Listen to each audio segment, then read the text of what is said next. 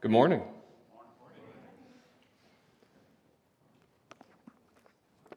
If you would, open your Bible to Acts chapter 10. We'll be uh, stepping into the narrative of uh, Peter and Cornelius this morning. And uh, while I would like to talk about uh, everything that happens between Peter and Cornelius all at once, uh, that'd probably be a lot for one Sunday morning.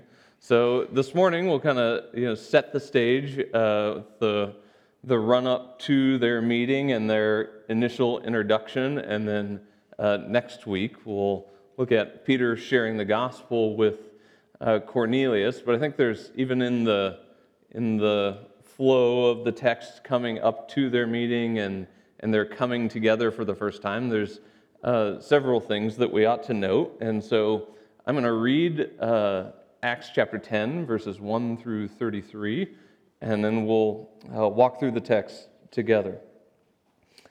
In Acts 10, we read At Caesarea, there was a man named Cornelius, a centurion of what was known as the Italian cohort, a devout man who feared God with all his household, gave alms generously to the people, and prayed continually to God. And about the ninth hour of the day, he was clearly in a vision, he saw clearly in a vision an angel of God come in and say to him, Cornelius. And he stared at him in terror and said, What is it, Lord? And he said to him, Your prayers and your alms have ascended as a memorial before God. And now send men to Joppa and bring one Simon, who is called Peter. He is lodging with one Simon, a tanner, whose house is by the sea. When the angel who spoke to him had departed, he called two of his servants and a devout soldier from among those who attended him, and having related everything to them, he sent them to Joppa. The next day, as they were on their journey and approaching the city, Peter went up on the housetop about the sixth hour to pray. And he became hungry and wanted something to eat. But while they were preparing it, he fell into a trance and saw the heavens opened and something like a great sheet descending, being let down by its four corners upon the earth. And in it were kinds of animals and reptiles and birds of the air. And there came a voice to him Rise, Peter, kill and eat.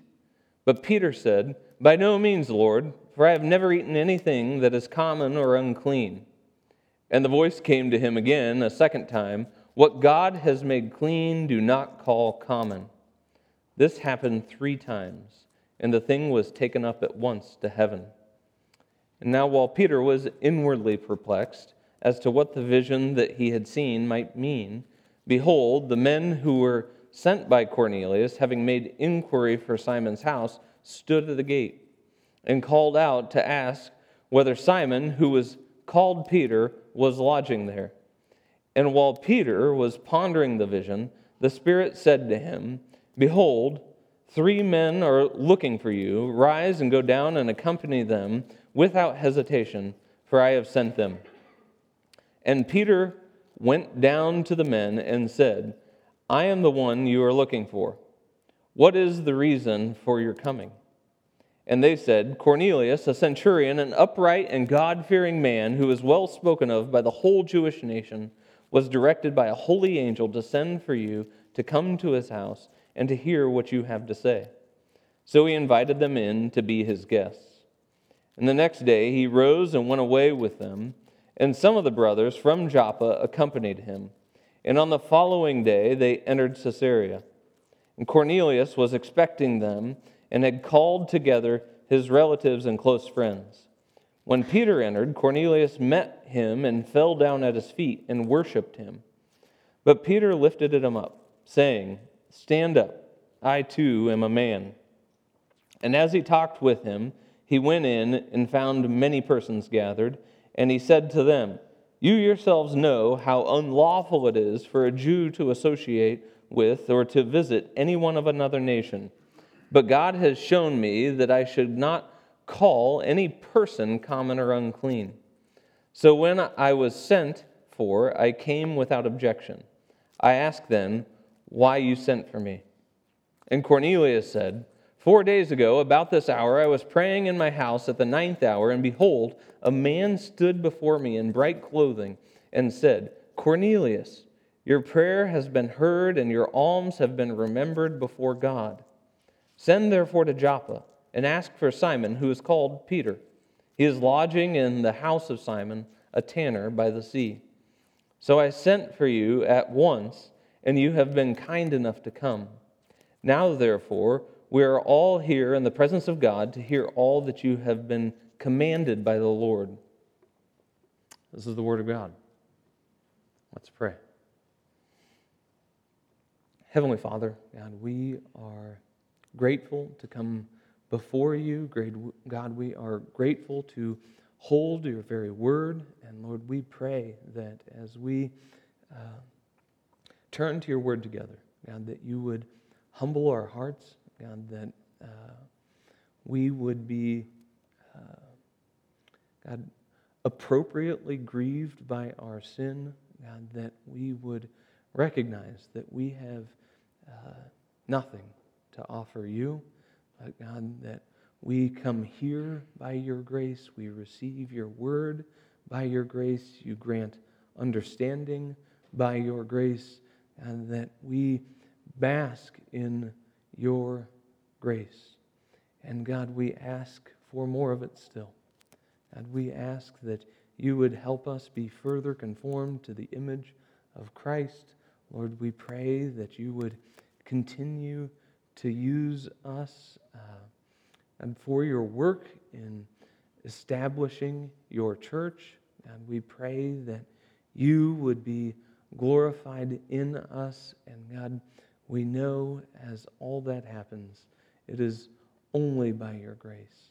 God, we thank you that you find joy in displaying your power through weak and broken people. And God, we confess that we are weak and broken and eager to see more of your power and grace. God, we pray all of this uh, by Christ's name and in Christ's name. Amen. So, uh, I, uh, you may have known or noticed that, uh, you know, very rarely do I uh, start with an analogy or a story to try to capture your attention. I guess I'm generally under the impression that if you weren't interested in the Word of God, you probably wouldn't be here.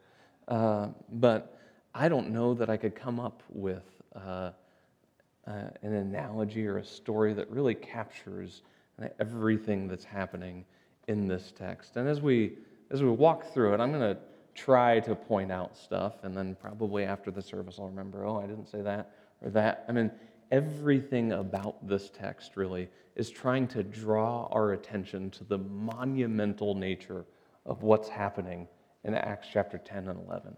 And it's really hard for us to wrap our minds around that, I think, because we've always only known a people of God where there was neither Jew nor Greek, slave nor free, male nor female, everyone all together in Christ, right? But uh, we're reading about this morning people that didn't think about the world that way. Like, it, it would blow their minds to think that Gentiles could be included in the covenant of grace. And, uh, you know, this text is, I think, highlighting for us not only uh, kind of the monumental nature of what's happening, but also God's thumbprint is absolutely all over its happening. That this was very much the will of God for his people. And so, uh, as uh, the text opens, uh, a character is introduced to us, Cornelius, and everything about Cornelius would indicate to us that he's definitely not a Jew, right? His name, the fact that he belongs to the Roman army, uh, he's, he's not just a member of the Roman army. He's a centurion in the Roman army, right? So, like, uh, he oversees a, a, hundred men, more or less. Uh, he's kind of like a, I don't know, a non commissioned officer, but his responsibility is probably more like uh, an American Army captain, right? Like he's, he's, he's in charge, right? He's not just carrying out orders, but he's in charge. Uh, and at the same time, that uh, everything about this guy indicates to us that he's definitely not Jewish. Uh, he's also introduced to us as somebody who's very much grown to appreciate uh, God, our God.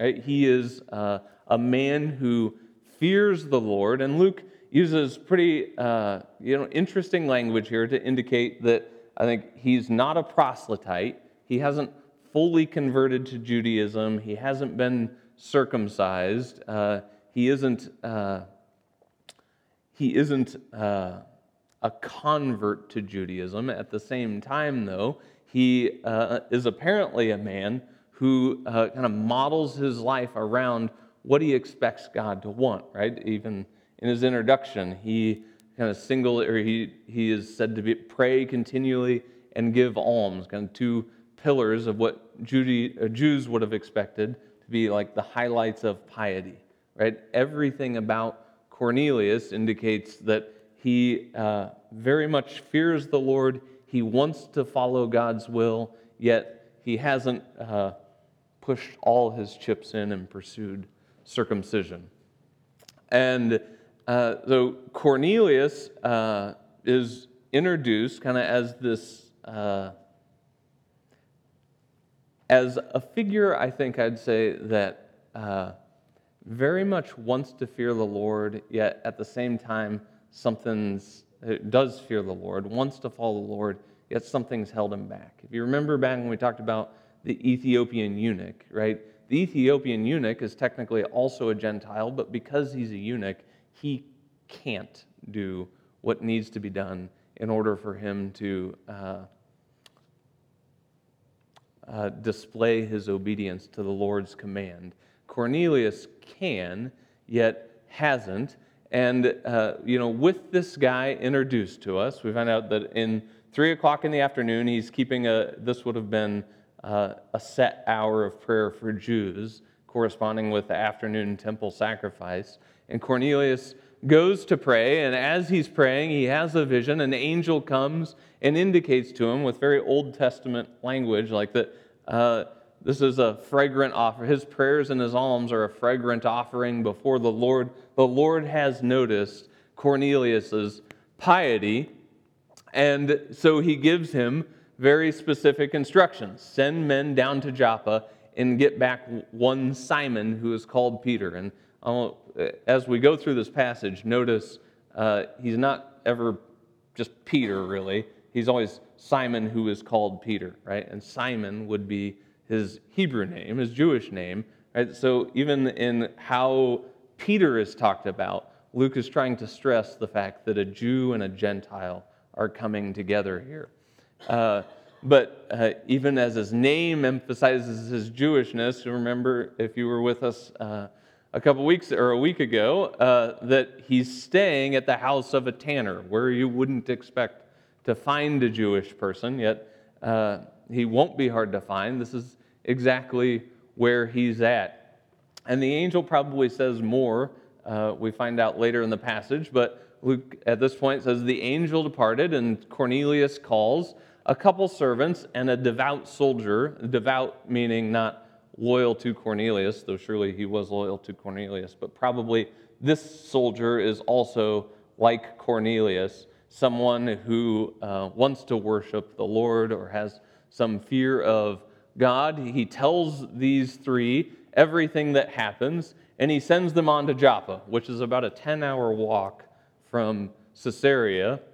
So they're going to go from uh, kind of the edge of what would be considered Samaritan territory through Samaritan territory to the edge of Judea.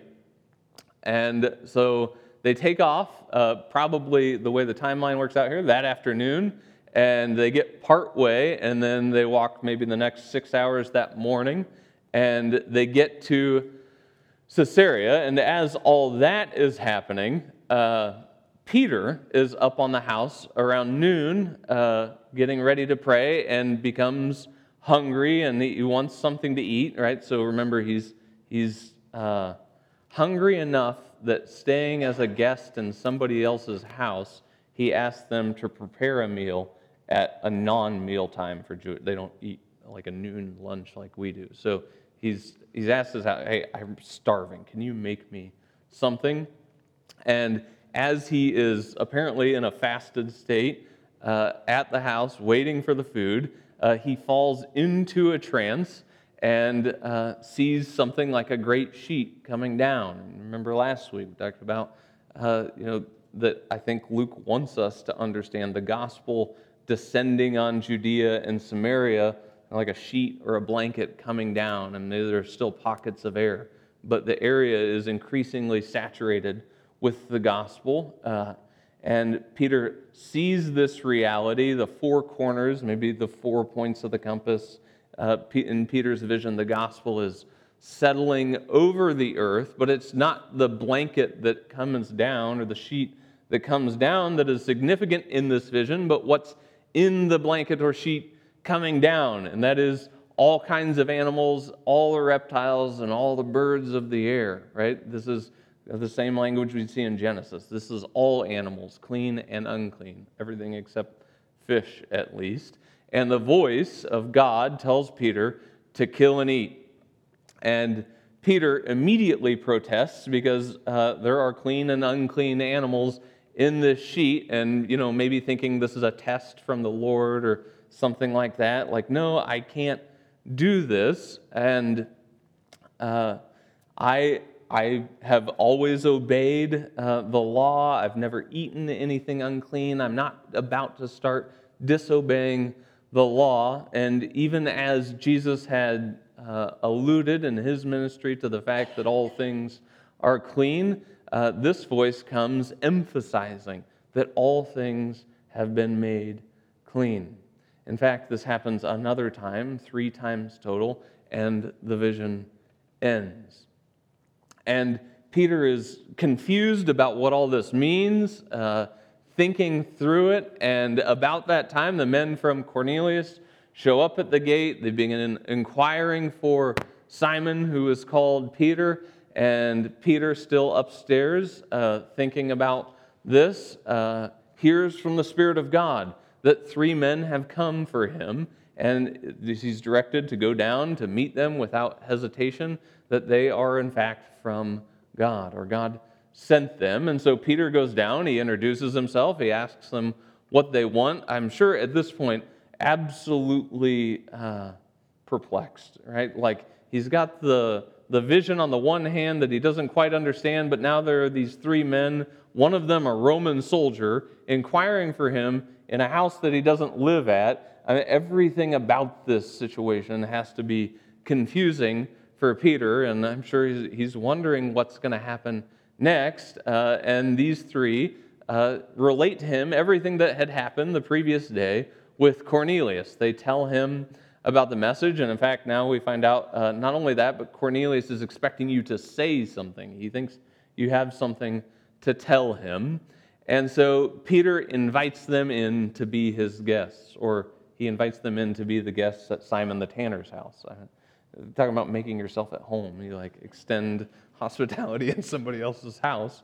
But uh, here again, uh, Peter is uh, he's doing he's he's flirting with the line again, right? Like in staying at a tanner's house, he's already doing something probably most pious Jews wouldn't do, even though it's not technically against the law. And now, in inviting Gentiles into a, Roman soldier, into the house. Uh, he's not technically doing something that, against the, the law, wouldn't forbid him showing hospitality to them, but he certainly shouldn't go into a Gentile house, and probably most pious Jews would do anything they could to avoid the situation that Peter's now in, sharing uh, a table with the guests. But he uh, talks to them and they decide that they are going to go together back to Caesarea the next day. At this point, Luke just says some of the brothers go with him. uh, in Acts 11, we'll find out that six other guys, six other Christian brothers from Joppa, join uh, Peter and this group of three for the trip back to Caesarea. And uh, apparently, they, they leave later in the day, uh, right, with the way the timeline works out. And, uh, you know, they have a, a larger party. Uh, and so they, they head out uh, the following day towards Caesarea so that he spent the night with these Gentiles. They head out towards Caesarea, and uh, Cornelius, in the meantime, has called together everyone that he is close to. And uh, Peter steps into uh, Caesarea, and Cornelius falls down at his feet to worship him. And this would be uh, for a Roman, uh, for a Roman, an appropriate way to show a high degree of respect to another person. I don't think Cornelius is worshiping him as God, but he's showing him extreme deference in a, a, a Roman way. And Peter picks him up immediately and says, "I too am a man. Like, don't don't do that." And there already, maybe you're seeing a little bit of a clash of cultures, uh, but uh, he steps in uh, to a Gentile home, which he should not do, and sees uh, not only is it Cornelius, but half the town of Caesarea is here. And uh, so he immediately says, and if you could uh, categorize in introductions that don't really seem all that culturally appropriate, this would be like, this is one that seems like almost rude. To, well, it is seemed very rude to me. Like, well, you know, just so you know, uh, I'm not supposed to associate with any of you. Like, can't talk to you. Uh, but God has told me that I can't, I should not call any person common or unclean. Right. So, like for us Jews, just so you understand, everybody in this room is unclean and I shouldn't have anything to do with any of you. But God has told me that that's no longer the case. And note uh, that in the journey up to this point, it seems like uh, Peter is getting a better handle on what the vision must mean. The vision was animals coming down in a sheet, right? And do not call any of these animals unclean. But already Peter's realized, uh, like, this, this doesn't just extend to the animals, but I shouldn't consider any people unclean or common. Uh, so, like, understanding what the Lord has given me, I came without objection, and why did you want me to come? And Cornelius relates everything about his vision uh, back to Peter and uh, relates, you know, that God or an angel of the Lord uh, told him that the Lord has seen his piety he receives it, and that he was supposed to call for Simon, who is called Peter. And so he called him, and you were kind enough to come, Peter. So what do you have to say? Why, why did God want us to interact? And, you know, in this, in this text, essentially, I think you see uh, two visions, uh, sort of like Ananias and Paul. We saw two visions occurring simultaneously. Again, we're seeing two visions occurring essentially simultaneously between uh, Peter and Cornelius. And then we're essentially seeing two journeys playing out. The uh, Cornelius' sending of the three to Joppa to retrie- retrieve Simon Peter, which was certainly uh, an act of faith on Cornelius' part. And then Peter's return journey to Caesarea, which was certainly an act of faith on Peter's part. And I think, uh, you know, if we said that the point, the, one of the main points of our text last week with the, the miracles that seem kind of unrelated to the account around them is to establish firmly in the reader's mind that God's hand is on the Apostle Peter, that Peter hasn't gone rogue, that Peter isn't doing things that God doesn't want him to do, but Peter is serving as an apostle with the Lord's anointing, that he is uh, directing the church as the Lord has called him to direct the church. And then here again, almost everything about this text would indicate to us that though there are two very distinct cultures that sort of clash and uh, their history of clashing isn't entirely independent of God's will, that God did call the Jews to separate themselves from the world and to demonstrate their holiness. Uh, still, their coming together is a part of God's plan, right? That you, you see the miracles affirming uh, Peter's role as God's messenger previously, but here we see uh, a vision with God speaking directly. We see a vision with an angel. We hear the Holy Spirit address Peter directly. I mean, everything about uh, this text indicates that their meeting is God's appointed purpose. And you know, as we as we talk about Peter's relating of the gospel to these Gentiles next week, uh, certainly I think we need to step into that text very clearly understanding that everything about Peter sharing the gospel with the Gentiles is divinely endorsed. It's God's will. But even in this text, I think uh, there are there are things that we should know that maybe aren't uh, necessarily immediately apparent. And and the, the first thing I'd like to draw your attention to, I guess, is uh, you know it's never said directly, but uh, humility is like absolutely woven through this chapter, basically at every turn, right? Uh, Cornelius' humility, certainly, even in the, in the setup to chapter 10, and uh, stepping into Caesarea, which is, is a very Greek Roman city. Like, even with its proximity to Judea, uh, it's a, a newer city uh, built by Herod, and everything about the city is designed to be like a Greek city. It's a Greek city. He came to a, a Greek city near Judea. Uh, and could have very much uh, continued living as a Roman, right? Like nothing about his experience like uh, would have prevented him very much from continuing to live as a Roman. Yet, uh, because of his proximity to Judea, there was uh, certainly some Jews in, in Caesarea, and uh, something about Cornelius' heart. Certainly, we know uh, God must have been drawing him was humble enough to recognize uh, in Judaism, like the true God.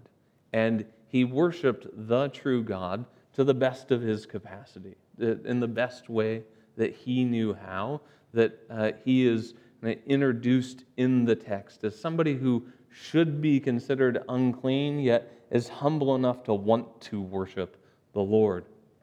And uh, in praying and receiving the vision, he is humble enough immediately to obey the vision that the Lord gives him. He sends uh, some servants and a trusted soldier uh, on to obey the command of the Lord.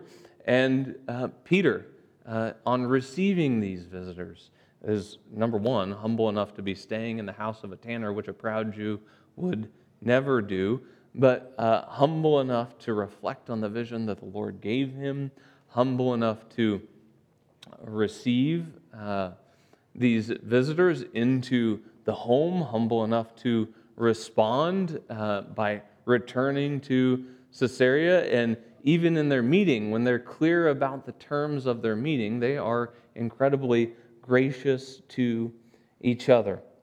And I, I say all this because I don't think that we could ever hear often enough that the Lord works uh, in humbled hearts, that the Lord despises the proud and works in humbled hearts. And I think that you know we can uh, we can acknowledge that truth generally, and at the same time that we acknowledge that truth uh, generally, kind of ignore all of the ways that that specifically plays out. Right? The, to be clear, when I say that the Lord works in humbled hearts, that what I mean is uh, that we are people that must always be surrendering any sense of self righteousness. That self righteousness is the opposite of the kind of humility that God desires to see in his people, and we have to be rooting that out in our own hearts. That we should not ever be people that shrink away from the conviction of sin, that we should always be people that uh, eagerly receive any conviction that the Lord gives, any correction we get from our brothers or sisters, that, uh, that when we respond to conviction of the Lord or correction from brothers or sisters with self righteousness, we are killing any hope of humility. That we have to be people that are constantly reminding ourselves that we all come to God in exactly the same way, recognizing that we can only come with empty hands and in the blood of Jesus Christ. That, uh, that it doesn't matter who we are, it doesn't matter uh, how we serve the Lord, it doesn't matter how long we've been believers, that there is absolutely no sense in which uh, we are better than the people around us. That we all come to the Lord in exactly the same way. And I think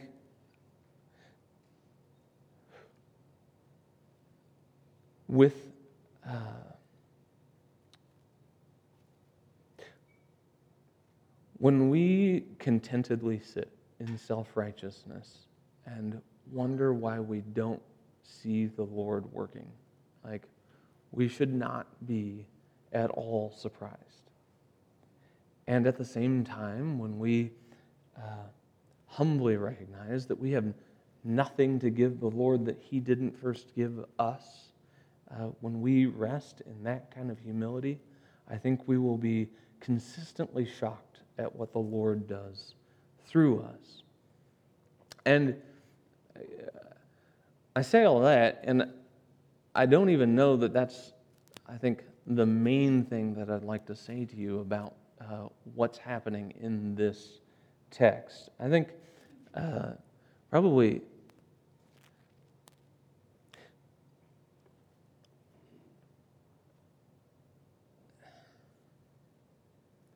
We saw with Ananias and Paul, Saul, we see with Cornelius and Peter, like there's a, a pattern that pops up often enough in Acts that it should like begin to strike us as kind of obvious.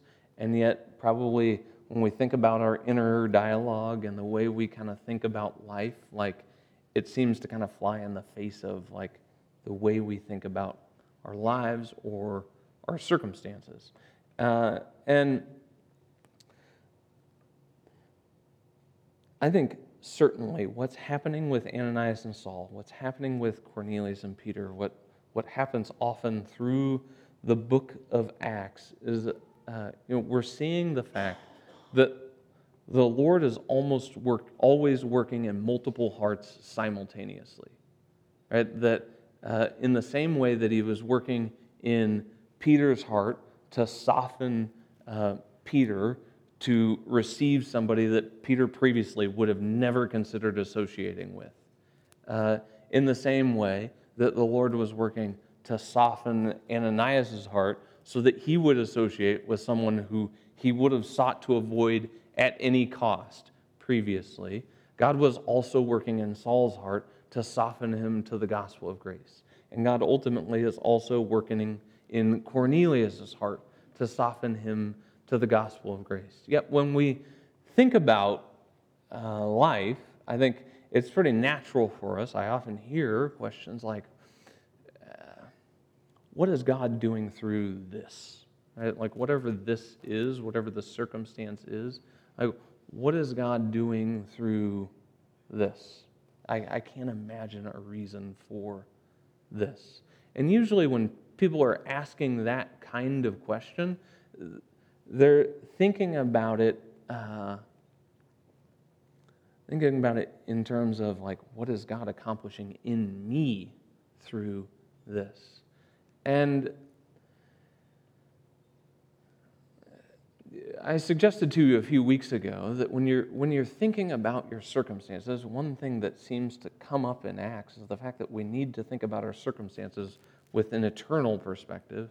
I think uh, simultaneously, one of the things that seems fairly apparent in the book of Acts is that we ought to be thinking about our circumstances as like much larger than our circumstances. Like, I'm not the only person. Uh, involved in this circumstance. There are people all around me, and probably there are more people directly involved in the circumstance itself. And I think our, our tendency to, to think about like uh, action consequence and really just in terms of me uh, bears out like in our willingness to certainly in our our experiences of trials or tests but also even just in terms of obedience. And i, I would suggest to you probably that it's, it's fairly apparent in one way at least. It is apparent in my life in one way right? That uh, say that i uh, say that I become, well, maybe I'm not the best example because I'm a pastor, right? It's kind of my job. But uh, say that I weren't a pastor and it became apparent to me that a brother or sister in the body was in some sort of sin, like in some sort of destructive sin, right? Like, what are the like what are the what are the chances that I would actually confront that person about their sin? Right? Like what would go through my head? Well, they're probably not going to respond favorably. Like they're not, they're going to keep doing it. I mean, everybody does what they want to do. They're not going to listen to me, so why say anything at all? Or, uh, you know, even if they do respond, they're probably going to look at me weird for a long time, and I don't want to deal with that, so maybe I don't say anything at all. Right? And I think, uh, like, we fixate on. Uh, well, in this circumstance, what needs to happen is God needs to work in their heart to help them see their sin, right? Not even considering the fact that my obedience to the Lord in confronting a brother or sister in sin is having an effect on my heart, whether or not it has an effect on their heart. Uh, that when I'm walking in faith and doing what the Lord has commanded me to do, that it is absolutely changing my heart whether or not it has any effect on their heart is almost irrelevant. But even if we say, okay, let's also consider that, like, well, God can work in their heart just like God can work in your heart. That obedience to the command of the Lord is always affecting multiple hearts. At least, at the very least, the person who is walking in obedience and the person that they are addressing. And likely, it's going to affect other people's hearts as well. Like as they see you walking in obedience, maybe they themselves are more likely to obey. The same thing is true with sharing the gospel. There are definitely people that we would say, you know, like, I know, I know what they're like. Like I've, I've, I've heard them talk. Like you, I mean, every other word's a curse word, and like, you know, I could share the gospel with them, sure, but they're not going to be interested. Like, uh, you know, I, I see them, I see them during the week, like they're not going to receive the gospel. Whether or not they receive the gospel, that our obedience to the Lord's command is absolutely affecting our heart and may likely be affecting the hearts of the people around us, that we are always called to obedience and we need to walk confident that when we obey, that the Lord is using our obedience to affect more than one heart at a time. That God is, I, I would suggest to you uh, with 100% certainty that God is rarely working in one heart at a time. I think it's, it's appropriate humility that would make me say that, but I am very tempted to say to you that God is never working in one heart at a time. Uh, that we serve an infinitely powerful God who, and, and nothing escapes his grasp, right? Like, he knows the number of hairs on a head. It, that God is demonstrating to us in the text again and again that he is constantly drawing people together, always working in multiple hearts, and always for the progress of the gospel. And so, my encouragement uh, to you this morning is uh, maybe uh, this sounds insane, but here it is. Uh, stop worrying so much about whether or not your obedience to the commands of the Lord will have the effect that you think it should have, and worry far more just about being obedient to the commands of the Lord and let it have the effect that it does. Right? That He is sovereign, He changes hearts, and our job is simply to obey. And, you know, with all that in mind, it seemed uh, appropriate to us to celebrate uh, communion together. And because, uh, I think, number one, uh, we, as we see the humility uh, in this text, and it is absolutely with humility that we take the Lord's Supper together. We know that it is uh, but for the grace of Christ that we can come to the Lord, and simultaneously in communion, we are uh, celebrating the fact that the Lord is simultaneously working in all of our hearts. And so, uh, if I could get the guys to come forward.